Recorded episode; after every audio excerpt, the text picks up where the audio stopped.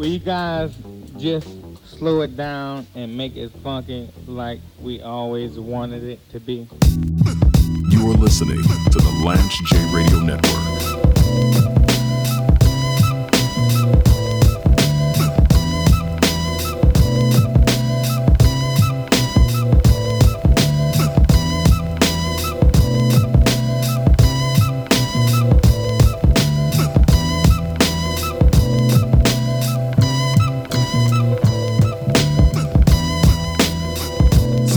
Me and you're binge watching The Wire constantly, which I which I love to do, you know that in season three, the Western District Commander Bunny Colvin. So Bunny Colvin is the major that runs the Western District in Baltimore on The Wire. If you haven't seen The Wire, then you need to go see it. If you listen to this show, you know I talk about The Wire all the time. I talk about Breaking Bad all the time. I talk about Better Call Saul all the time. And The Wire means a lot to me personally because I lived in Baltimore as a kid, and my dad pastored in West Baltimore while I was a kid. And I've seen a lot of the stuff that's on The Wire with, with my own eyes. I mean, I lived there during the crack era. And the crime, the the the urban blight, the impoverishment, it's it's very real and it's very scary. I know they've gentrified a lot of areas in Baltimore, but there's still some areas on the west side that are just just terrible. The school systems are bad. It's dangerous to park your car. Like it's it's really rough in Baltimore. I know they don't have as many of those tower projects as they did when I was a kid. But crime and the drug trade is pervasive. And in in season three, Bunny Colvin, who who ran the Western District and was the district commander, he decided to make drugs legal. So he felt tactically that if they just rounded up all of the the drug dealers and put them into several zones, that it would be safer for the rest of the community. So they basically rounded up all the drug dealers, put them on school buses. They said, you can sell drugs on these three corners and we will not arrest you. We will not harass you. You can sell, you can sell the heroin. You can sell the, the yay. You can, you can sell whatever you want. And we're going to get out of your way. As long as you stay away from the rest of the, the Western District. And as long as there are no murders, you can sell drugs. and people got wind of it. The news got wind of it. They were actually churches that came down and, and healthcare companies to, to bring syringes and people to do counseling and all of that. And you basically had an open air drug market in Baltimore on The Wire in season three. Now, of course, that did not work because Bunny Colvin did that without authorization from the higher ups and then eventually somebody overdosed there and it, and it got ugly. There was some there were some crimes there. People got robbed stuff like that. Because when you have that element you're you're going to have unfortunate events. And bunny colvin got fired. He became a a laughing stock in the community. He had to basically go underground. Like it was his career was completely napalmed by that decision. Well the reason i bring that up in Vancouver, and if you're if you're listening out in Seattle, when I lived in Seattle, I used to go to Vancouver at least once a month. And I tell a story. I was there with my cousin Carrie. My cousin Carrie came out to visit me. And I was just like, well, Carrie, let's let's you know, it's a it's a Saturday. I was like, let's go, let's go up to Vancouver. Let's go grab some lunch up there. It's only a two hour drive, hour and 45 minute drive from downtown Seattle. So we went to Vancouver. We're trying to find Stanley Park and some of the areas downtown. Vancouver is a beautiful city, by the way. It has gorgeous people. It's like the San Diego of Canada. It's a movie star element. People dress nice, and downtown Vancouver is like Crystal City. It looks like if you look at pictures of heaven descending from the sky during Christ's second coming, that's kind of what Vancouver looks like. So me and my cousin Carrie are driving around Vancouver. We're just sightseeing, enjoying all of this stuff. We make a wrong turn heading east on Hastings Street. Going away from Vancouver, going east. And much to our chagrin, we're driving down East Hastings Street in Vancouver and we stumble across an open air drug market. And when I say that my cousin Carrie and I went to hell for five minutes, we went to hell for five minutes. I've never seen anything in North America in the developed world as disgusting as what I saw on East Hastings Street in Vancouver. I had nightmares about it. I was intrigued by it. I was like, is this is this something that can happen in the developed world? You're talking about an open air drug market, people shooting heroin in the street. Thousands and thousands of people is like zombies, dawn of the dead. People that were amputees and, and people that were that were were crippled for whatever ailments that they had, shooting dope while rolling around in wheelchairs.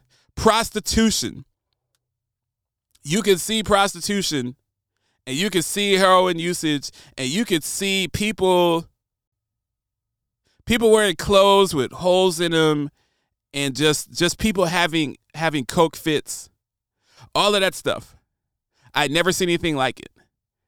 And in vancouver they have an open air drug market.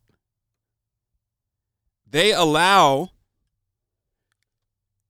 and push people into they call it the the downtown east side. It's right east of downtown vancouver and they push all of their drug trade and all of their prostitution and all of that stuff they push it into like a, a, a six square block area and when you're going through there you're driving through there it's hell I, I just I can't I don't even have I don't have the vernacular or the vocabulary to describe it, but it it scared the heck out of me. And the thing I was worried that someone's gonna go snatch us out of our car, but people were just there to get their get their fixing and living a life. So I, I started researching the downtown east side and East Hastings Street, and I found out kind of the the genesis of it. And and there they have they have a lot of healthcare companies that come in and they give people syringes so they can do drugs and they do AIDS testing and they do mental health evaluation. There are a lot of brothels. But these are not nice brothels. This isn't this isn't Jackie Chan and Chris Tucker in Hong Kong for Rush Hour 2.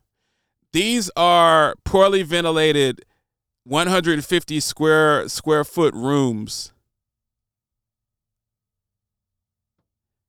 that are just disgusting. I mean, it's just a disgusting place. Uh, but the rest of the city of Vancouver is beautiful. It's gorgeous. So they sacrifice that one ward, that one zone, that one area to to make the rest of the city clean and pristine. So when the Olympics was in Vancouver, you see you see all the clean and pristine stuff. When the when the when the World Cup for soccer for women was in Vancouver, I was up there. You go to to BC Field. I think that's what it's called. Where the BC Lions play, the British Columbia Lions play. You don't see that because they cover up the urban blight, they cover up the decay, they cover up the gangrene, they cover those things up. Well, I read an article, just kind of getting an update. Vancouver's mayor says the city is working to find indoor space for those living in tent cities on the downtown east side, but he acknowledges there will not be enough housing for everyone. So basically, the downtown east side has now become a tent city. Now, it wasn't a tent city the times that I've driven through there. It was really open air. And on the West Coast, you see a lot of tent cities.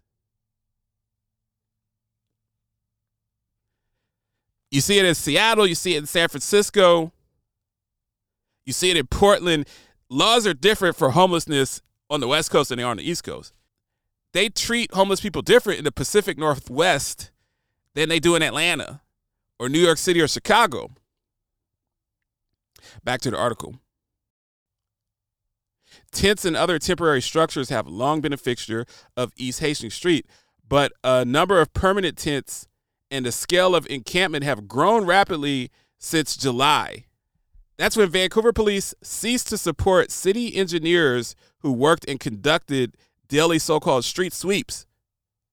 This practice is necessary to clean up trash and discarded items, but which some neighborhood advocates say involves targeting homeless and taking their belongings.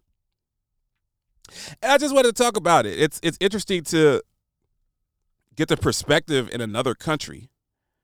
One of my biggest sponsors, Upside Home and, and Consulting Partners, they're really focused on aging in place, but they have a lot of solutions and, and they have a lot of in their think tank and a lot of brilliant people that work there. They they do a lot of work with strategic solutions for homelessness in the senior population. And David Meyer comes on the show. We talk about health crisis all the time.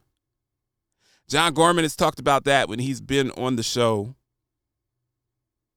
Rick Whitted, who comes in from, from U.S. Hunger, talks about we talk about social determinants of health, we talk about dignity, we talk about discretion. But I just think this situation in Vancouver is just very interesting because once again, I've seen it close up. You have an open air drug market, which is by design, but then people start to put tents up and then it becomes a tent city. And think about the sanitary issues. You already have people shooting heroin, you have people doing drugs, you have prostitution. And now you have people living there. You have people, have bodily waste. It's just it's just an absolute cluster. And I'm curious just to I'm gonna keep reporting on this. I'm very interested and intrigued. Like I said, if you haven't been to if you've never been there, and I'm not saying to go there for sightseeing, I mean it's not something but but just at least Google it. because it, it just does not sound like something or look like something that should happen in North America in the developed world. And I've been to Kingston, I've been to China, I've been to some some pretty interesting developing places. I've never seen anything in my life like East Hastings Street in Vancouver, British Columbia, which is which is believed by many people to be the most beautiful city perhaps in the entire world. Lance J Show.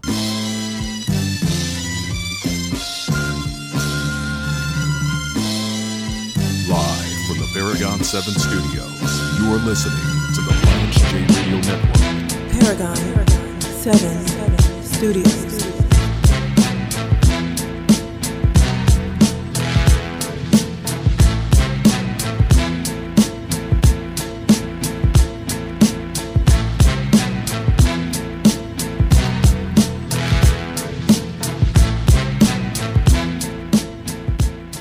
This is James Lewis, host of the Lance J Radio Network Healthcast series.